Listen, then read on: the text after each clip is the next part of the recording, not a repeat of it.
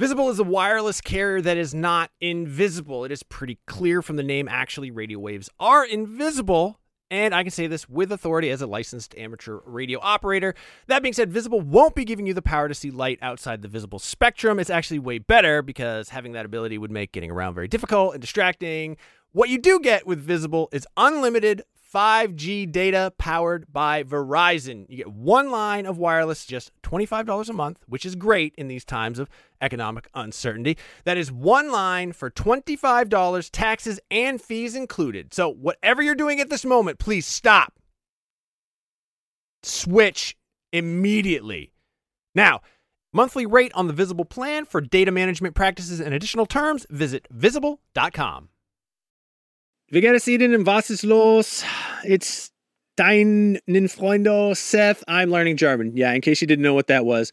That is me trying to impress you with the little German that I know. Right now, I am actually learning German. I took it in high school. I goofed off the entire time. I did some other language learning apps. They taught me things like where the taxi stand is and how to find a bus, but not a lot of conversational German. Thankfully, that's what Babbel is all about. Babbel teaches you language conversationally, which, let's face it, that is what you want to know anyway. I don't know. When I was in school, you learned like how to count, you learned like the colors, you learned the shapes. Those are all important things, but they don't help you when you're in like Cologne, Germany with Ein Nierenstein, which by the way is German for kidney stone. An experience I can unfortunately speak personally to, but I've been using Babbel to learn to speak German again, better than I have before. I actually really like it because it is conversational. It's a little bit more relaxed. One of the things that it does that I really like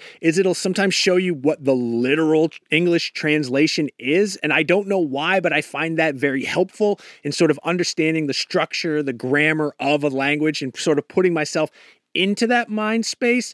Since I'm only in Germany for Gamescom, which is like a week and a half, I'm not immersed in the German language. I'm not immersed in German culture. So what I do is the second best thing. I'm taking Babbel. Hopefully this year when I go to Germany, I'll be able to impress all the Germans with how much German I know from learning through Babbel.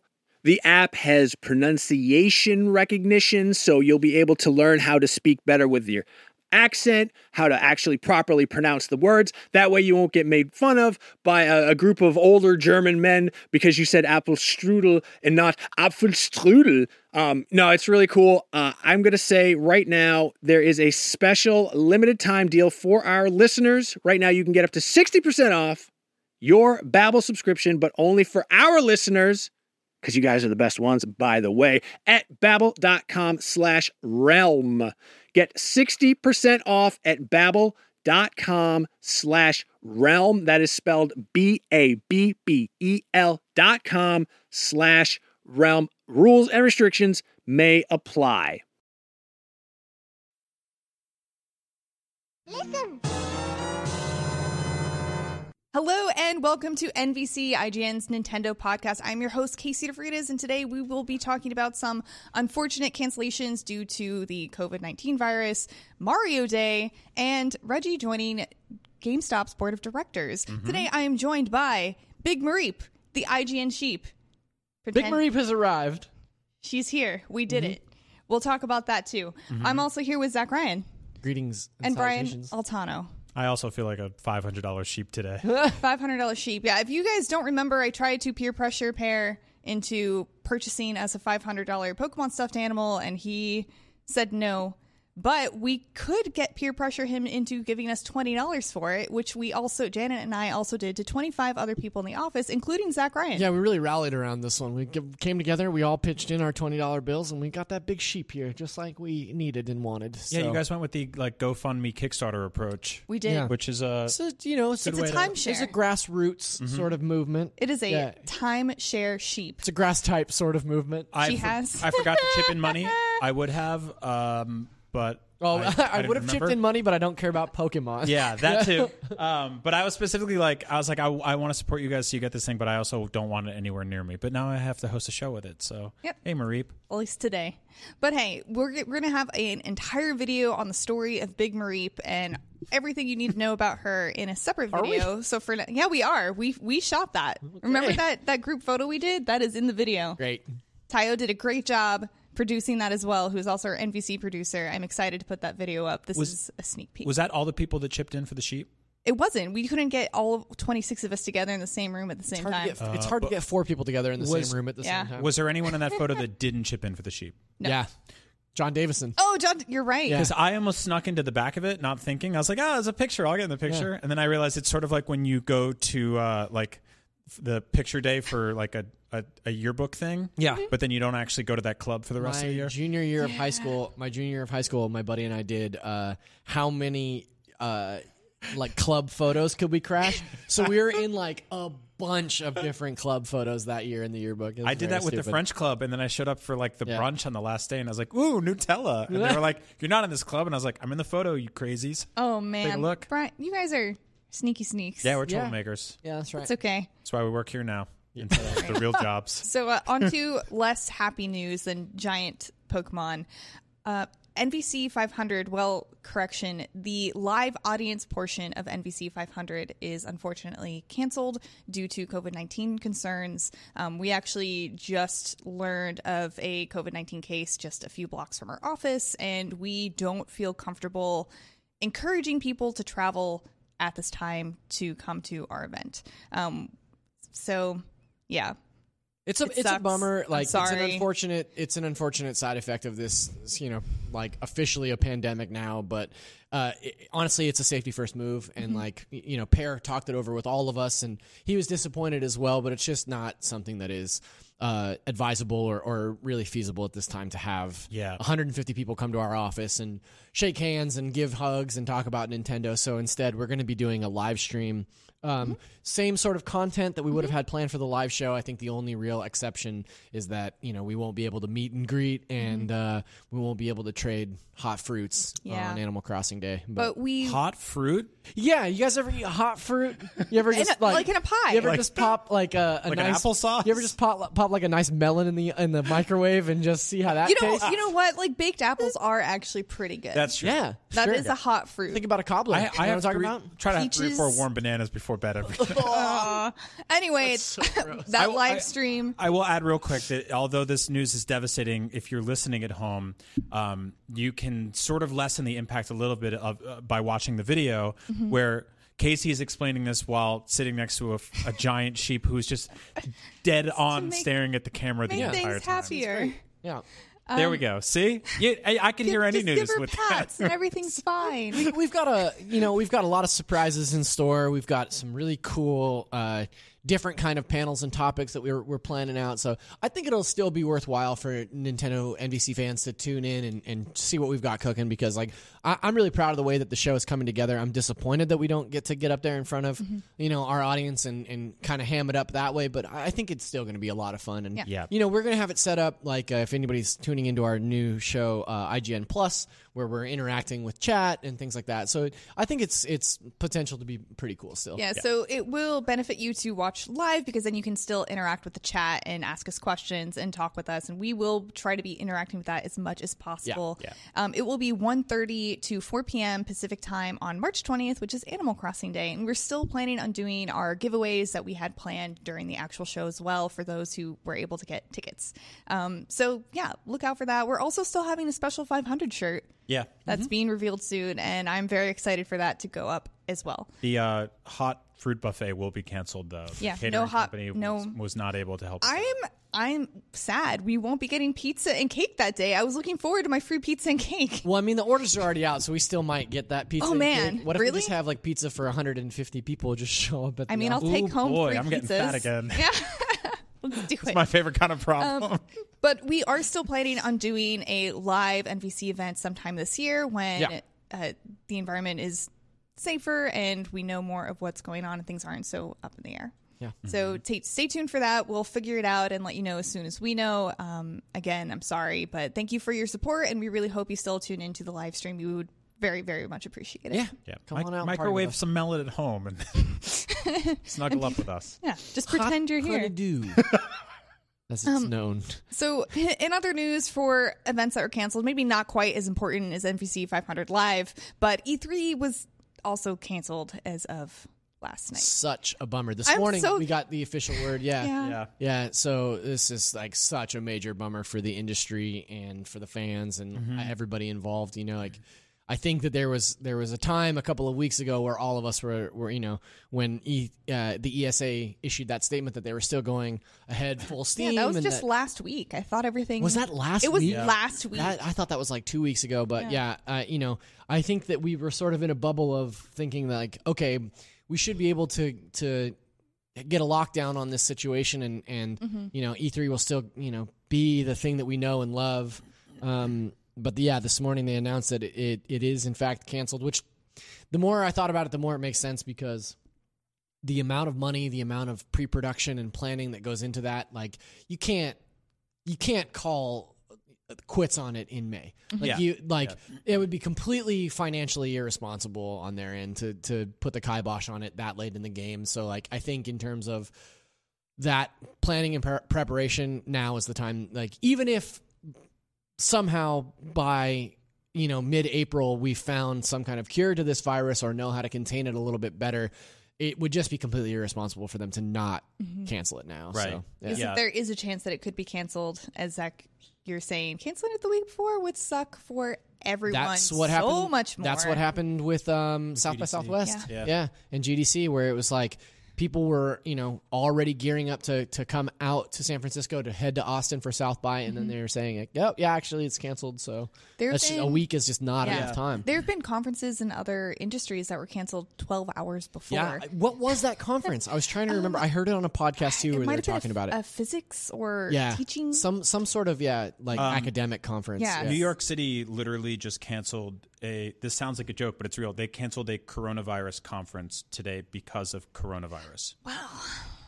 That's a little on the nose, isn't it? Yeah, right? Well, you shouldn't put anything on the nose anymore. That's what they say. No. The thing about this that's like, I think it's bittersweet for a lot of people. I think there's a small pocket of people who are like, good, E3 needed to go away anyway, or we'll still get our news. I can't stress this enough, but E3 is so much more than just press conferences. Right. It's so much more than just news. So is GDC. So does PAX. Our friend Greg Miller was tweeting about this just this morning. Like, you know, what you're saying is like so much more happens at E3 than just the press conferences. It's hands-on impressions. It's indie developers talking with major publishers. It's so many of these things that go on behind the scenes that just are gone now. Mm-hmm. Yeah, it's small games securing a publisher for the first time. It's contractors. It's hotel people, it's restaurants, it's, you know, it's vendors, it's everything. And whether or not you like E3 or hate E3, E3 is not the story here. E3 is endemic of a bigger picture here. This is happening to sporting events, late night shows, every single thing that involves a gathering of a certain amount of people. My band is playing a show next week, and we were talking about it at rehearsal, but it was like San Francisco has issued a statement like any public gathering of more than 50 people is ill-advised and should consider being canceled. So we're kind of just waiting to hear from the promoter, because I assume that it'll get the 86 too. Yeah. My fiance teaches art classes for a living, and all of his classes this week were canceled. God. So, it's a hard time. And apologies. Sorry, I kicked that out of there. And apologies to folks. I know that we're, you know, however many minutes into the show and haven't really hit Nintendo stuff, but this is something that I think, especially just coming off of the news this morning, has just really affected all of us, and it's still something that we're kind of processing. So forgive us as we kind of work this out live on the air. But it's a huge, huge deal for us, both business-wise and personally, because E3 is an opportunity to see the people that you know and love in the industry that you don't really get a chance to see all the time. So it's a bummer for sure. Yeah, I always describe E3 as the time where you get to meet video game developers and hear their stories when they're at their sort of most passionate. Yeah. They've been head down, hunkered down in a studio for years and years working on something. They reveal it to the public. on like a Monday or a Tuesday morning or a Sunday evening, and then they come out and they get on camera and they do shows and interviews and press, and they get to talk about this thing that they're so deeply passionate about and been working so hard with so many people. And I want that to continue. I think it will continue. So I think a lot of those things are going to happen from a Nintendo perspective. Obviously, we'll still get directs and stuff like that. But Nintendo's booths at E3 were historically some of the most magical places on earth. I was so excited to see what it would be. Yeah. And now we don't... I hope they at least release maybe some like concept art or just like this is floor plan or something. Right. Yeah. Last year, they had basically an entire stadium centered around Pokemon. They had those dioramas based on Link's Awakening. Mm-hmm. The year before... Or last year, they had Luigi's Mansion. And Luigi's Mansion too, yeah. That awesome, like it was like a Disney style haunted mansion. Yep. It was amazing. I mean, there was a year where they decked out the entire thing around Breath of the Wild, and it was almost like it was like a ride, like going through different sections of it. And I'm gonna really, really miss that because I think that's like a really important thing. It's also it's where Nintendo connects with indies and smaller devs, and you know that has been such a huge part of the Switch's success story. Right, is helping to tell those smaller stories too, and connecting those with a larger audience, putting those on the eShop next to the big ones like Mario and Zelda. And I really, really hope that all of those things can continue to happen. But this will have ripple effects all across our industry and others for years to come. Let's talk about what we can expect from Nintendo. Obviously, I think we're still going to get a big non-E3 press conference. Like I think that regardless of if it's Nintendo, Microsoft, Ubisoft, whoever, there's still a media beat that they've planned out in their PR roadmap, and so like they're going to hit that. You know, Nintendo's going to have some sort of conference, some sort of direct that will happen, some sort of big reveals. I think that maybe it means we're looking at more demos coming to the eShop, hopefully. ESA also said that they may coordinate an online experience, so I would still, as you said, Zach, expect some form of press conferences, maybe a Nintendo Direct. But I've also heard rumors of a Nintendo Direct supposed to happen this month. But we expected an Indies Direct over the week of GDC. There's a lot of direct rumors flying around because it's been so long since we've had one, and then also after the Mario Lego mashup that was announced this week. There's a press release that went around that said revealed in the latest Nintendo Direct, and then that was reissued almost immediately and said revealed by Nintendo on Twitter this week. Yeah. Yep. So like, you know, people were like, "Oh, there was supposed to be a Direct. Like that's supposed to be." You know, to piggyback off the demos thing we were talking about for a second. I was thinking about this morning. What the sort of cancellation of E3 means for you at home. Could be sort of good news because Nintendo has a precedent for the last 3 or 4 years during E3 taking a bunch of the demos that were once exclusive to the show floor and releasing them to Best Buy and other sort of store kiosks. And they have a sort of pipeline for that with your Switch at home, which I think could circumvent that even more. I think it would be really, really awesome if they found out a way to take all of their show floor demos and get them to your Switch at home. Whether that means it's something that stays on there permanently. If you look at like the way they handled demos on the 3DS, where they had a limited play time or something like that, maybe it'll be something where you can log in and play it for 24 hours before it goes away, or it's something you get to keep permanently. I'm not sure. Or they'll upload like expert Let's Plays from their devs internally. I think there's an opportunity here to connect with people from home on a bigger scale than they ever could just putting a couple demos at a Best Buy. So there's silver linings in all of this. You know, the big show obviously going away is devastating for a lot of people, but I do think that people will be quick on their feet to sort of figure out how to get those games to you at home. Hope so. Yeah, I hope so too. Yeah, the biggest impact is definitely indies and indie developers and contractors, and I mean, there's so many more people who are expecting to have work through E3 as well, and they don't have that as well. Somebody tweeted at me this morning saying that the South by Southwest canceling cost the city of Austin $360 million. Ooh. So these things cut deep, you know. It's hotels, it's restaurants, coffee shops, it's everything, all of the stuff that these things that bring into Gamescom. Just the other day tweeted like, oh, it's, you know, we're still planning business as usual. Gamescom is like roughly 5 to 6 times bigger than E3 international, and it has the advantage of being 2.5 months after. So. Yeah. So, I mean, we'll see. We're all playing this by ear right now. See what happens. I will say we're still figuring out internally what will happen here. But, I mean, I think we still plan to put on some kind of show for people. Hopefully, I can't see us not figuring out a way to connect those dots and help tell those stories from developers. Right. So even if we just do it in the studios here. Yeah, exactly. I mean, we were doing Beyond yesterday, and we Skyped in Mitchell Saltzman from LA to tell us about his Neo 2 review. Mm-hmm. Totally feasible thing to do on like a Tuesday morning. I think it's something we're capable of here. To quote the great literary work, the Ghostbusters film 1. We've got the tools, we've got the talent. That's right. Yeah.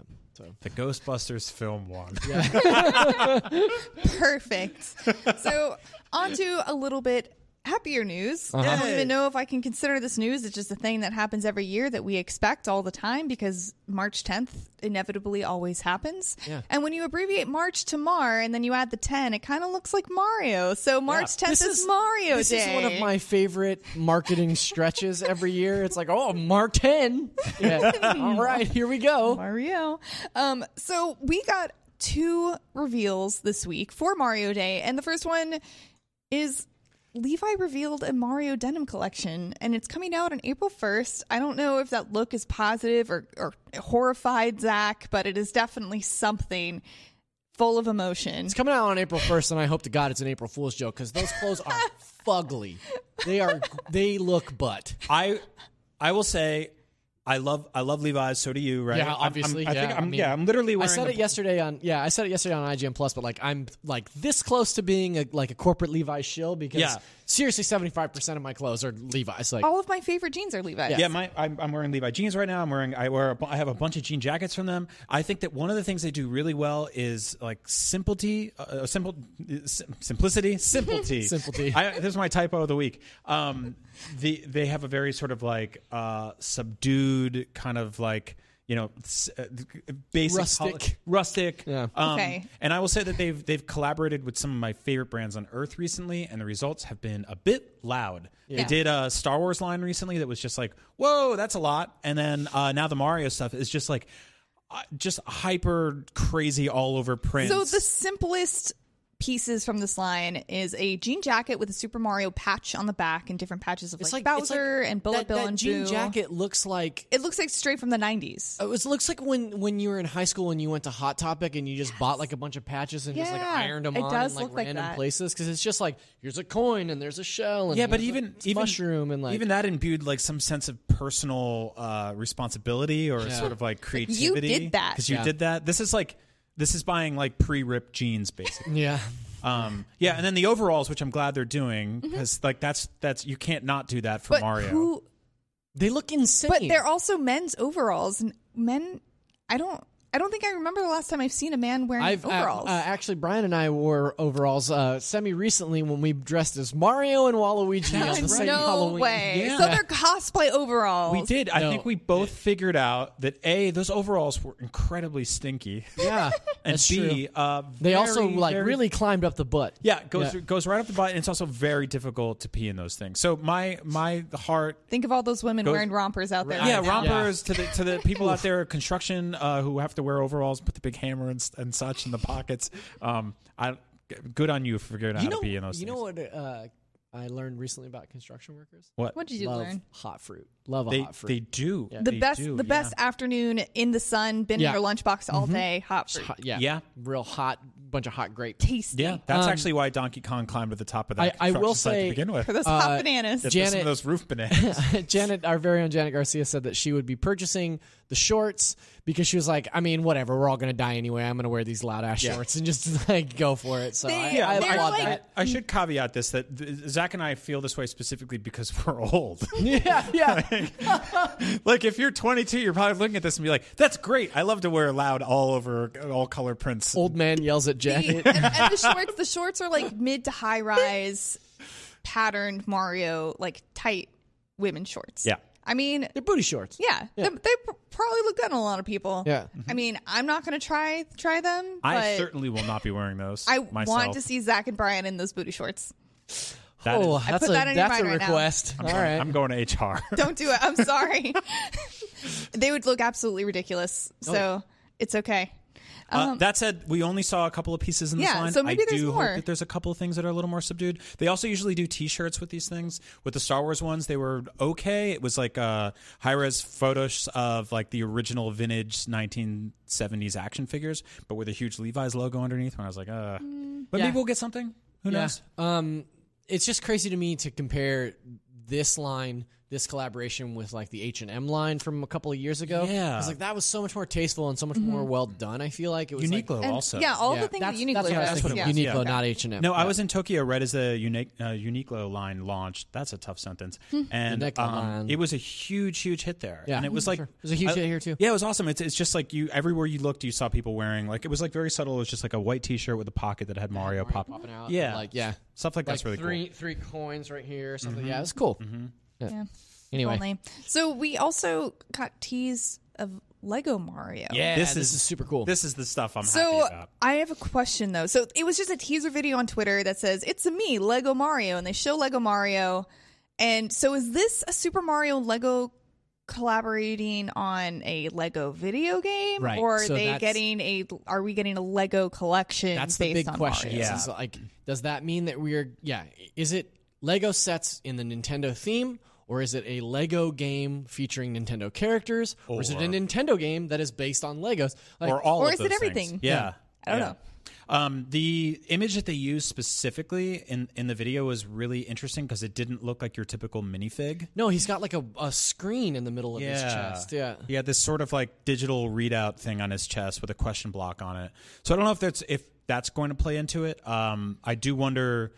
So Nintendo has partnered with Kinect for a very long time, which to me was always like kind of a swing and a miss. They did Mario Kart, didn't they? Yeah, they did Mario Kart. There's entire like Mario Kart levels that you can buy and build. They do blind bags of Kinect versions of minifigs of like the iconic Mario characters and Toad and all those guys. So it was always weird that they weren't just like, here's Lego Mario. Like that felt like the perfect fit because we got a Lego Sonic through Lego Dimensions before we got a Lego Mario, which felt insane. It's weird.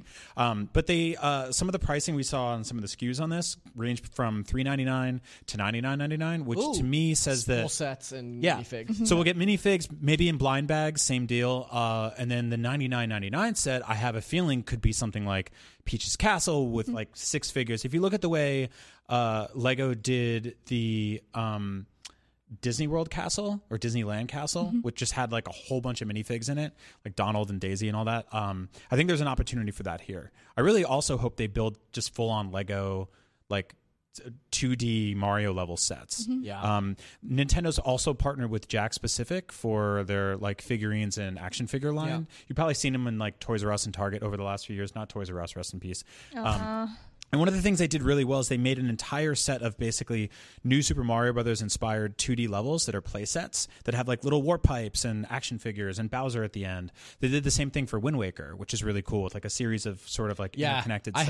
I have that. Yeah. Some of those little Wind Waker figures are great. Yeah. So doing that with a Lego set where you could build like basically Mario Maker style, build out your own 2D levels would kick so much. That would be really cool. I also would love a game in the vein of Lego Dimensions. Like Lego Dimensions is such an underrated game because it allows you to swap those minifigs in and out on the fly. Like you could have the Ecto-1 with Sonic driving set in Back to the Future. You know what I mean? Yep. Like it was a crazy sort of mashup thing. And like, I love that idea. Like if we could take what Mario Maker 2 is doing with like the Zelda expansion and expound on that to like the entire Nintendo oeuvre, like I'm super into that idea. Or take like a Lego Star Wars, Lego Jurassic Park. I don't know what you call that series, but like take that approach, but with the Mushroom Kingdom characters. Sure. I 100%ed Lego Jurassic World. I don't know what was going on in my life. Why?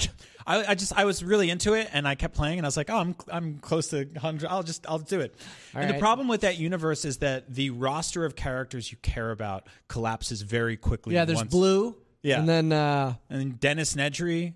Like Jimmy Fallon was unlockable on that game because he played a voice of like Mr. DNA in like the sequel, in Jurassic World. Okay. So that's how quickly they ran out of characters. Nintendo doesn't have that problem. Yeah, no. Is what I'm saying. Yeah. So I think of like a co-op split screen brawler that you could play as the Mario Brothers and Waluigi and all them. that has like 100 different characters you can unlock from the Mushroom Kingdom, and maybe even Smash Brothers style, open it up to other characters from Nintendo. It's funny that you said that, because like a lot of the conversation on social yesterday on Twitter around this news was like, oh, let's do a Lego Smash, like a Lego Smash Brothers series, or the Lego of Zelda. Yeah, I mean that. I mean that's such a that given, was the first thing. I know. Like, we dropped this news into our Nintendo channel, and Brian and I immediately both were like, Zelda. "What about a Zelda Lego set?" Like, yeah.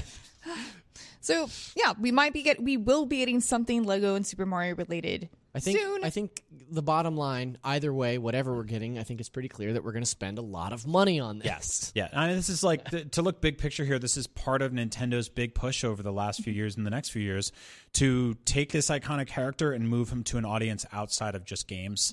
Mm-hmm. I think that like in the 80s and 90s, they did and even 2000s, they did a pretty poor job of merchandising these characters. And now they're making up for lost time. Yeah, totally. And so with that and theme parks and potential movies, like we're looking at some really big picture stuff to introduce Mario and sort of, you know, solidify him for bigger and bigger generations. I've said it before on the show, but I feel like Nintendo's philosophy around their characters and licensing was very much like, absolutely not. Like, yeah. We're Nintendo. This is a wall. This is a fortress around our IP.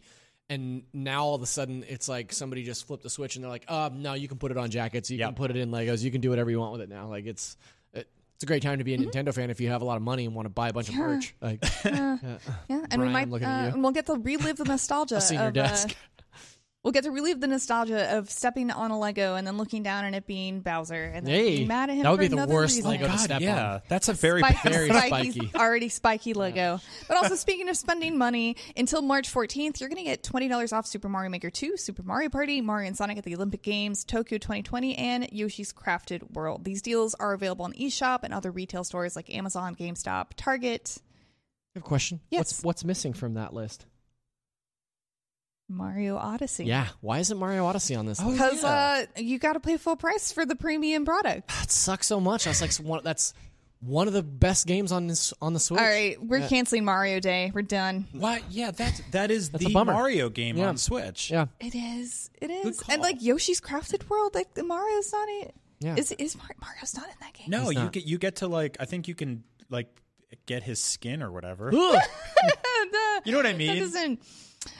Okay, you can also get 20% off Mario merch on the Nintendo online store, but you have to redeem that offer with 450 platinum points. So that's it for Mario Day. You got some deals, you got some new things. I have one more Mario Day note. In honor of Mario Day, I played the original New Super Mario Brothers on my Nintendo 3rd Dimension S for a little while, and that...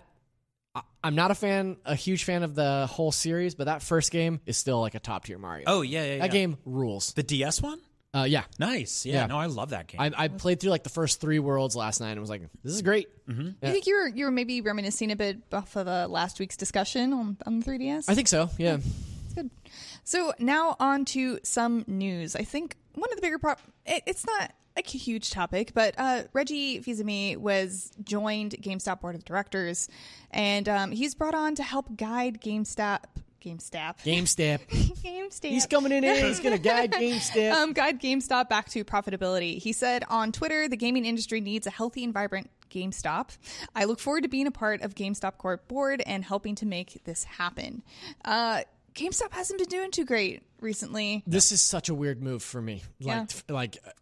To me, this seems like such a weird move on his part, because it's like, why jump on a sinking ship? Like, I don't understand. He's bored and wants to make a difference. Yeah. I mean, being on the board of directors doesn't necessarily mean it's a full-time job. It could just be like consulting. It's like an advisory role. Yes, exactly. Yeah. That are called in occasionally to look at the big picture of GameStop's plans. Mm-hmm. I mean, to be fair, when Reggie joined Nintendo, they weren't really... at the top of the world anymore. Yeah. You know? They were post N64. Things were sort of looking... grim. Yeah. No, I mean, we annualize the conversation where we say, this is it for Nintendo. They're going out of business. They're going third party. Mario's coming to Xbox. Never happens. Mm-hmm. Probably never will happen. But that was a pretty dark time specifically. Sure. I remember people being like, third parties going away, system sales are down, PlayStation's here, they're crushing it, Xbox just showed up. And then Reggie came in around the GameCube era and like really turned things around. Yeah, I wonder if this is not his move to sort of position himself as kind of like the Lee Iacocca of the video games industry, and in that like he's a fixer, you know, like if I think the biggest story would be if GameStop, I do that all the time. If GameStop turned it around in the next, you know, year to 2 years, I think the story would be like, oh, Reggie did it. Like he came in there and like whipped them into shape and got, you know, their business up and running again. And right now, GameStop is already kind of experimenting with a few different models in Tulsa, Oklahoma. We have a whole story about that. And I think Matt Kim wrote an article about how GameStop is trying to save themselves with these experimental shops. They have 4 different models right now. They have GameStop 2.0, which is like GameStop, but better and adds new community spaces. GameStop Social, which is all about community spaces, has a ton of different gaming bays and co-op setups. And then they also have GameStop Retro, which is designed to collect the best library of old pre-owned games and also has setups for retro games with like old TVs and arcade systems. And lastly, there's GameStop Pop, which will have a lot of like pop culture merchandise, like stuffed Funko animals Pops and cards and t-shirts and all of that stuff. Are any of these good ideas? Well, okay, I'll be the one to say this. They were maybe, but not this year. Right. Yeah. Now like, it's a totally different story. This is a really tough year to launch a bunch of sort of experiential social places and revitalize your brand by bringing people together in a small space together to hold things and share them.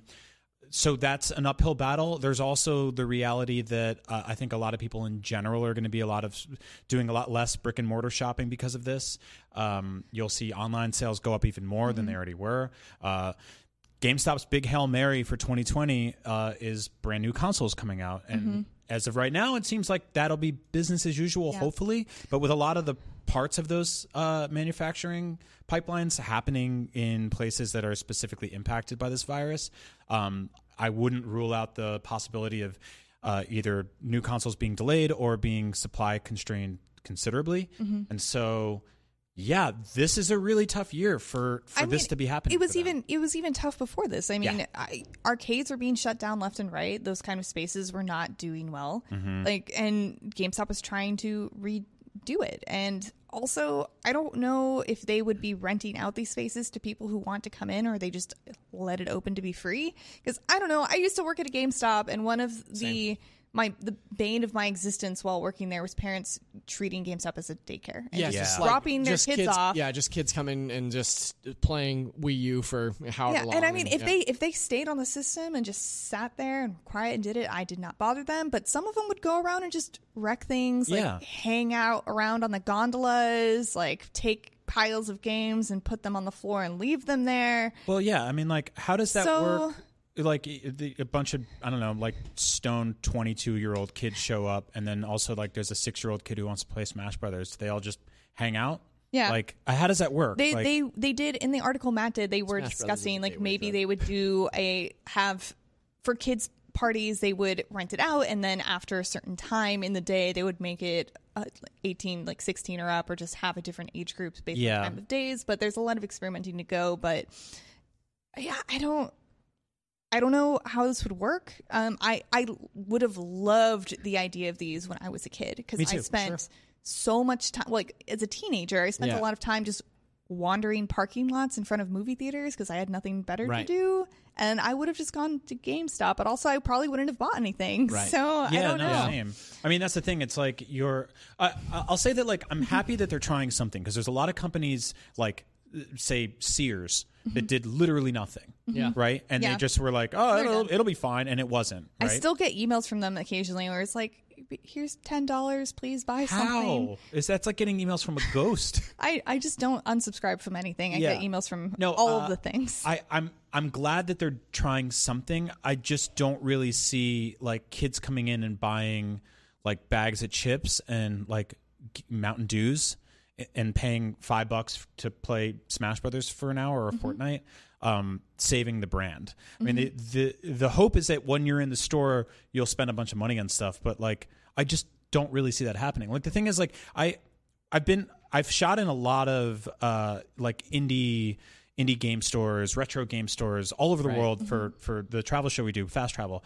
And the running theme that a lot of them have is that they provide a service that doesn't exist anywhere else in the community, but also they do have nights and weekends and afternoons where they invite people in for tournaments and stuff like that. And those work twofold with each other. I think that like, if the store was like a little bit of a retro store mixed with a little bit of like a community tournament thing, there's room for something like that there. But the issue here, and I know you guys all know this, is that most GameStops are considerably small. They're, you know, the size of a walk-in closet. There's like, they're at a mall, you know, they're the size of like a hot dog cart basically. And you go in and you're like, what am I supposed to do in here? Like, I guess they are reorganizing things to make it seem like a bigger space and are making their more social focused stores to be bigger as a whole. But yeah, we'll just have to see if they actually see what Reggie has to say about it. Yeah. If they'll expand any of these out of Tulsa, Oklahoma. And I'm not going to lie. I have playing in store demos have had me pre-order games on the spot. Same. Like Shadow of the Colossus, I played that demo in a GameStop and then I pre-ordered it and it became one of my favorite games. But now I could just download the demo at home. Sure. Yeah. So I don't know. You can play in your sweatpants then. Yep. Yeah. It's nice. Don't have to leave the house. Don't worry. You can definitely still go to GameStop in your sweatpants, my friend. You can. Touché. Well, that's a big thing there. No, that's kind of the biggest news this week. We can talk about everything else next week because none of it is coming out anyway. So anyway, new games out this week. There isn't a ton of this either, but I did want to point out this game called Translation. It comes out on the 13th for only $6.99, and it's a language learning game. But if you look at videos of it, you're kind of playing a glowing dot, and you are.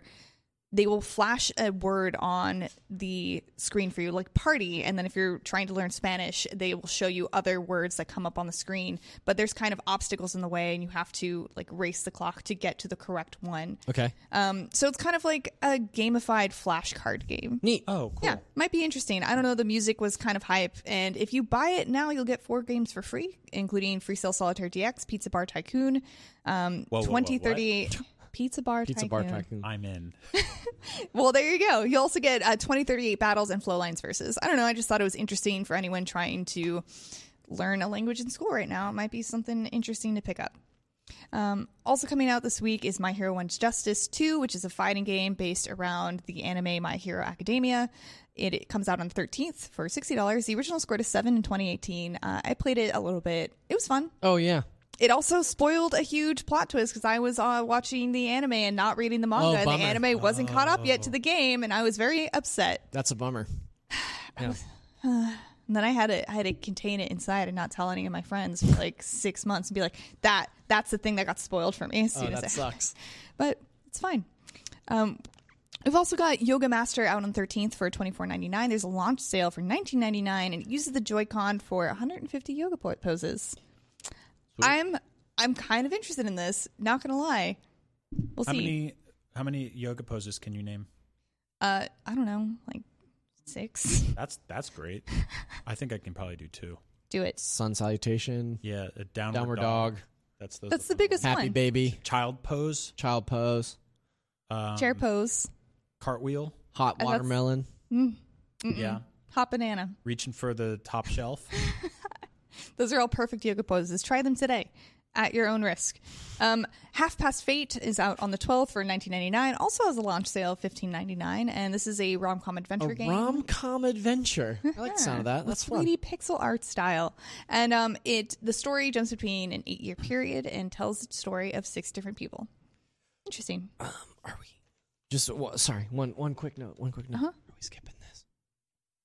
I mean, we can go back. Go back, Zach. Okay. You want to talk about it? Famitsu has released its review of Animal Crossing New Horizons. I thought this might turn into a 30-minute long discussion, which is why I was skipping it. But I mean, there's not really a ton that we have to say about this yet, but yeah. But it got a 30 out of 40. 2 reviewers gave it a 9, and the other 2 gave it a 10. So Famitsu really, really liked this game. Sounds like it's a good Animal Crossing. It did get 1 point less than the previous Animal Crossing New Leaf. And I believe 2 points less than Nintendo Dogs. So it's a terrible game. Just the worst. I'm kidding. It's not.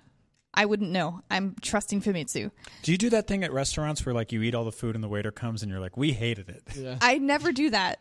I hate that's it. What that sounded like. Yeah. I'm sorry. We certainly didn't like that. It was the worst.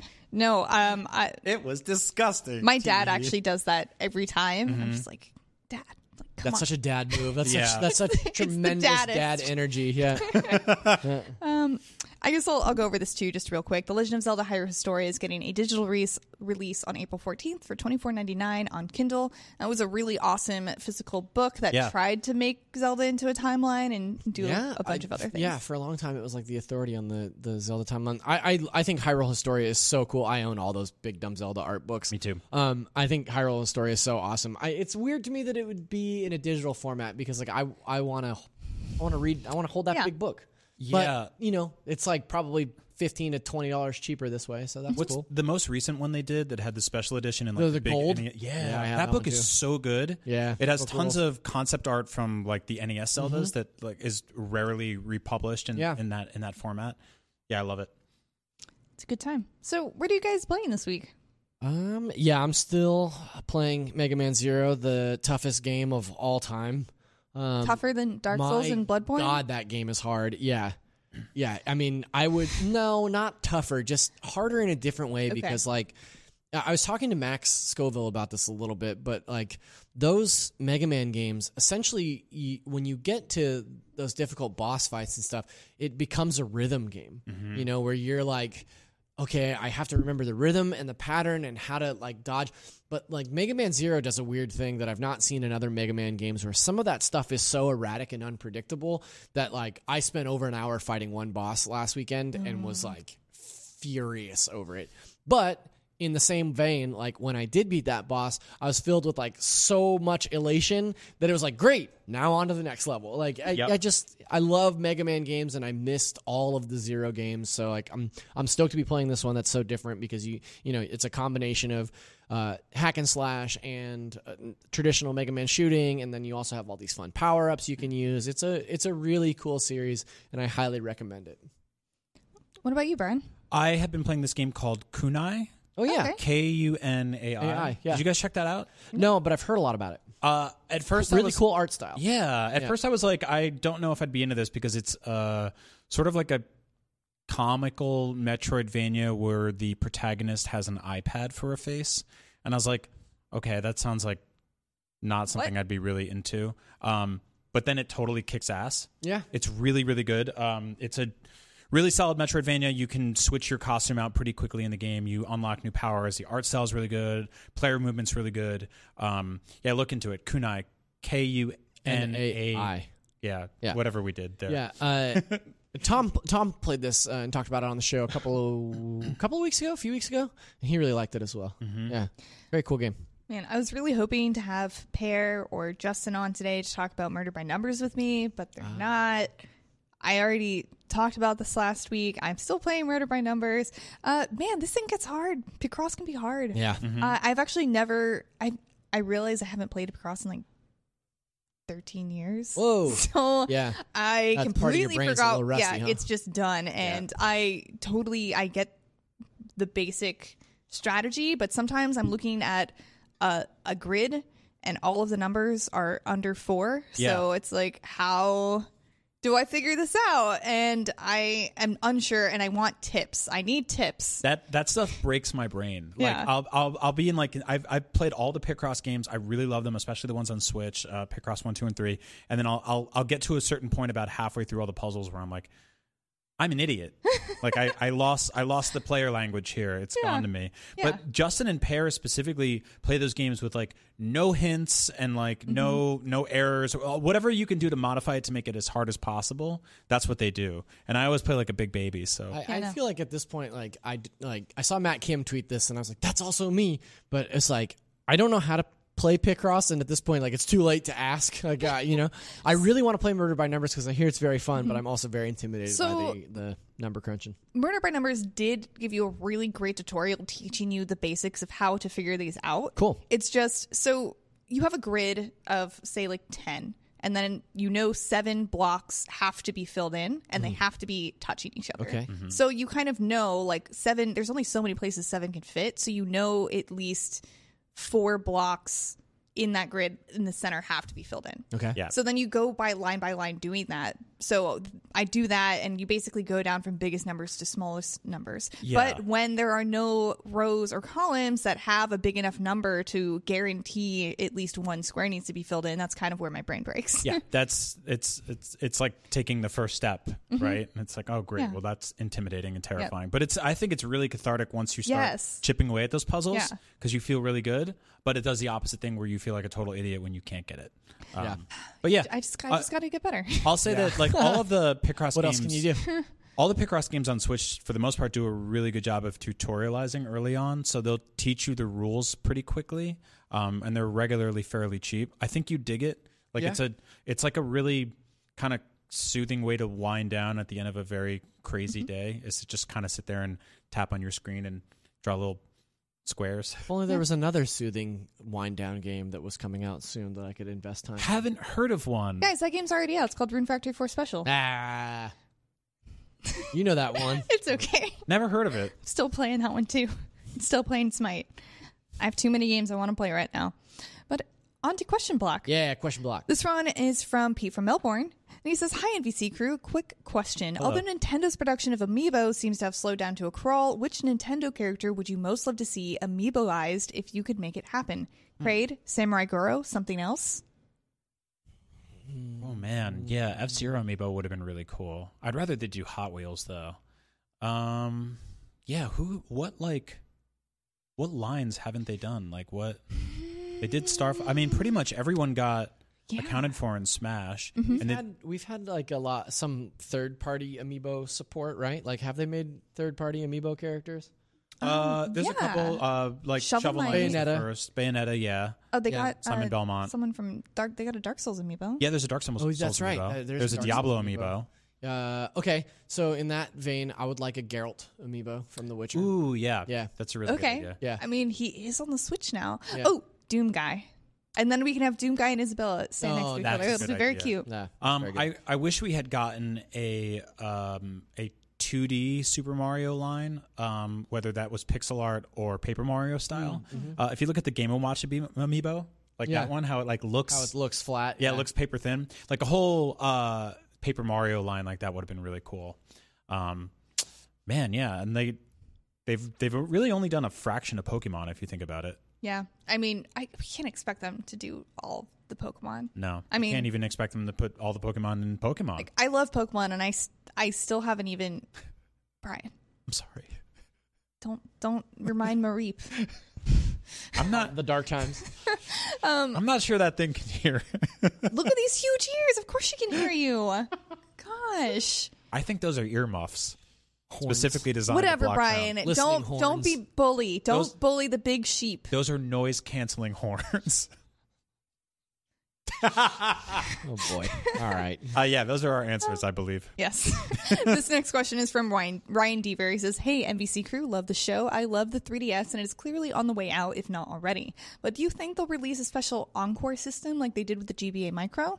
I love my GBA Micro and would love the same treatment for 3DS, more luxurious feel with metal buttons and whatnot. What are your thoughts?" Oh man, I think there's room for like a legacy 3DS that is akin to this. Like, I don't know if it's financially something Nintendo would invest in at this point. That Game Boy Micro was in such limited release, and it's like so hard to find and incredibly expensive now.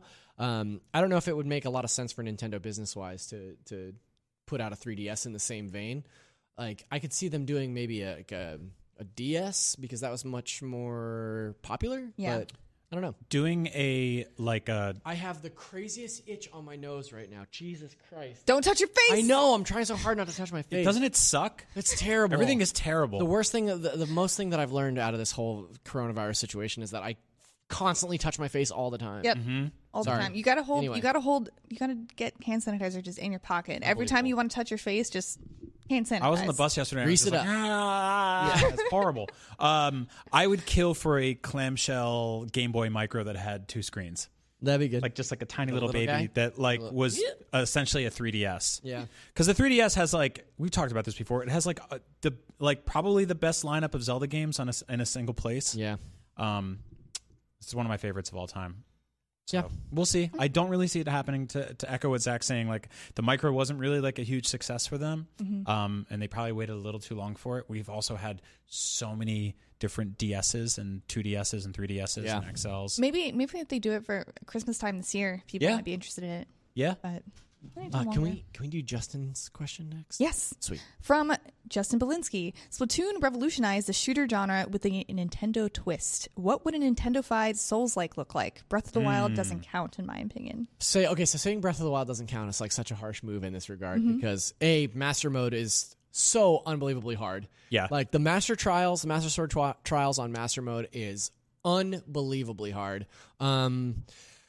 I don't know. I think when Breath of the Wild first came out, we talked a lot about how Soulsy it was almost. Yeah. Just in terms of like, hey, I have never played a Zelda game where I died 6 times in the first, few hours. Yep. In terms of what other Souls type games, I think Metroid would be the one. Yeah. That's Metroid would be the one. Just make a tough as hell Metroid game. Yep. I think that'd be really, really cool. Make it first or third person, open world ish, where Samus is basically bounty hunting all over all these like insane environments. And yeah, you were playing Remnant from the Ashes. And that's like an interesting game because it's a Souls like shooter. Yeah. Which we don't get a ton of. Like most Souls-like games are really? Sword and board. Yeah. Mm-hmm. And so like I really like the idea of a Metroid game in the same vein as like Remnant. Yeah, especially if like the game starts off and there's a couple of like low level enemies over here, but to the left there's Kraid, and you can go fight him immediately and die immediately. But you're like, oh wow, that's an option. Yeah. Like that's what I love about those games the most. I always think about like that first street on Bloodborne where there's that guy with the axe off to the side, and like you can go down there and get your butt kicked if you want, or you're better off just. And going to the right. And I started playing Bloodborne too. That's the thing. I'm playing too many games. Everyone's playing that game now, and it makes me so happy. Yeah. That I was thinking about this the other day, but like Bloodborne is one of those games, like Breath of the Wild, where there are so many portions of that game that I can like almost close my eyes and navigate because I've played it those portions so many times. Oh, so love it. Great stuff. Yeah. Good question, too, Justin. Thank you. Yeah, thank you. Next question. We already talked about Lego. Here, this one is from Mark Carabin. He says, Nintendo always has fun crossover items in Animal Crossing games like Master Sword, Metroid, etc. What items would you like to see in New Horizons? Personally, I want Isabelle to give us Doomguy helmet and say her best friend wanted me to have it. I want a chain chomp like in Link's Awakening that you can put out in front of your house and have, like barks at people running by. That's such a good idea. Yeah. Just a chain chomp. Especially because you can put stuff outside now. Yeah.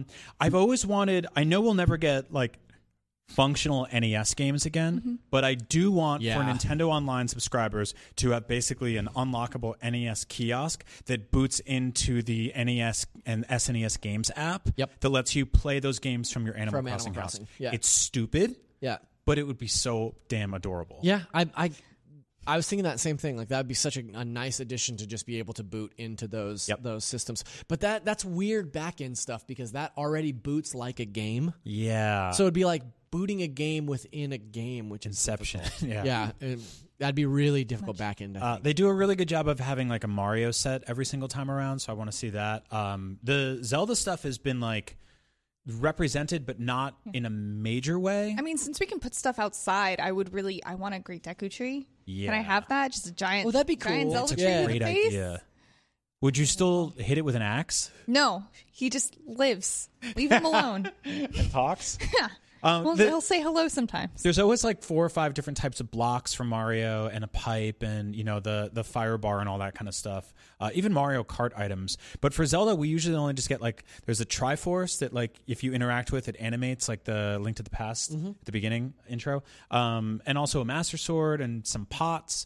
But yeah, I want more and more Zelda stuff, more and more Metroid stuff. Yeah. Ooh, I would love the pots. Pots everywhere.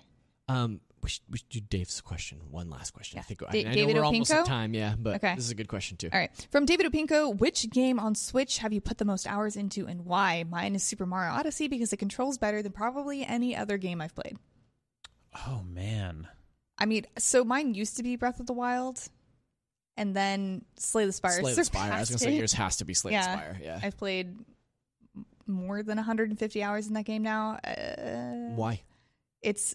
I've told you guys why I love Slay the Spire so many times now. I know everyone is so sick of me talking about it. Yeah, I've never heard of it. Now I'm just waiting for the new fourth character to come out, and then I will throw myself back into it. It's definitely Breath of the Wild for me. Fortnite, weirdly, I put a lot of hours in that on Switch. Link's Awakening, I think I played through that game 3 or 4 times because I was helping you guys with the guide. Yeah. So I played, like, when I look at my stats, I'm like, whoa, what happened there? Like, that's a, 12-hour game. Yeah, guide work does to you. Yeah. But I imagine, ask me again in 10 days or whatever when Animal Crossing comes out, because I think that's going to be the one.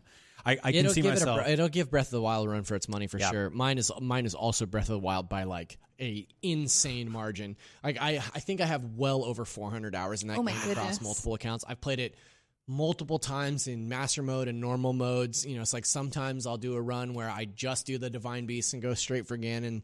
Sometimes I'll really take my time and do all the trials and really search for stuff. It's the best game ever made. Mm-hmm. It's the best game ever made, and that's why I've sunk so many hours. I'm sure you'll be saying that until Breath of the Wild 2 comes out. Zach and I played that game together. Yeah. It wasn't even on either of our accounts. Yeah, right? On a work switch. I didn't even think about that. I have there's another probably 60 hours. That was probably another 60 hours. Yeah. Yep. Well, that is about all the time we have left. Thank you so much for watching, guys. Thank you for joining me here with you. Big Sheep Mareep. Thank you, Logan Plant, for helping as always, and Tayo, our producer, and all of you at home tuning in and listening to us talk about things like sheep and why Breath of the Wild is the best game ever again for the 15th time. Mm-hmm. For the 300th consecutive week. Yep. But it's fine because it's true, so why not talk about it? And remember, you can tune into NVC on your favorite podcasting platform every Thursday at 3 p.m. And remember, this is the only place you can. Get the sheep. The sheep, what? Hey there, this is Justin Bartha. I made a funny new podcast, King of the Egg Cream. It has the greatest cast in the history of podcasts with actors like Louis Black. I'm torn by my feelings for 2 women. Bobby Cannavale. You can eat it, or if someone hits you, you can put it on your cut. Melanie Lynskey. I wonder what these marvelous things are that look just like boiled chicken feet. Jason Ritter. I can break things and pick locks and kill people. Michael Stuhlbarg. The whole point is to inspire people that they should make themselves better. Ari Grainer. No, don't whet its appetite. What are you, an idiot? Me, Justin Bartha. That's not just any egg cream, that's a Lemke's special. And all narrated by the hilarious Richard Kind. This is the story of Harry Dalowitz and how he rose from nothing to become New York's King of the Egg Cream. So if you like funny true stories, come listen to King of the Egg Cream, available wherever you get your podcasts.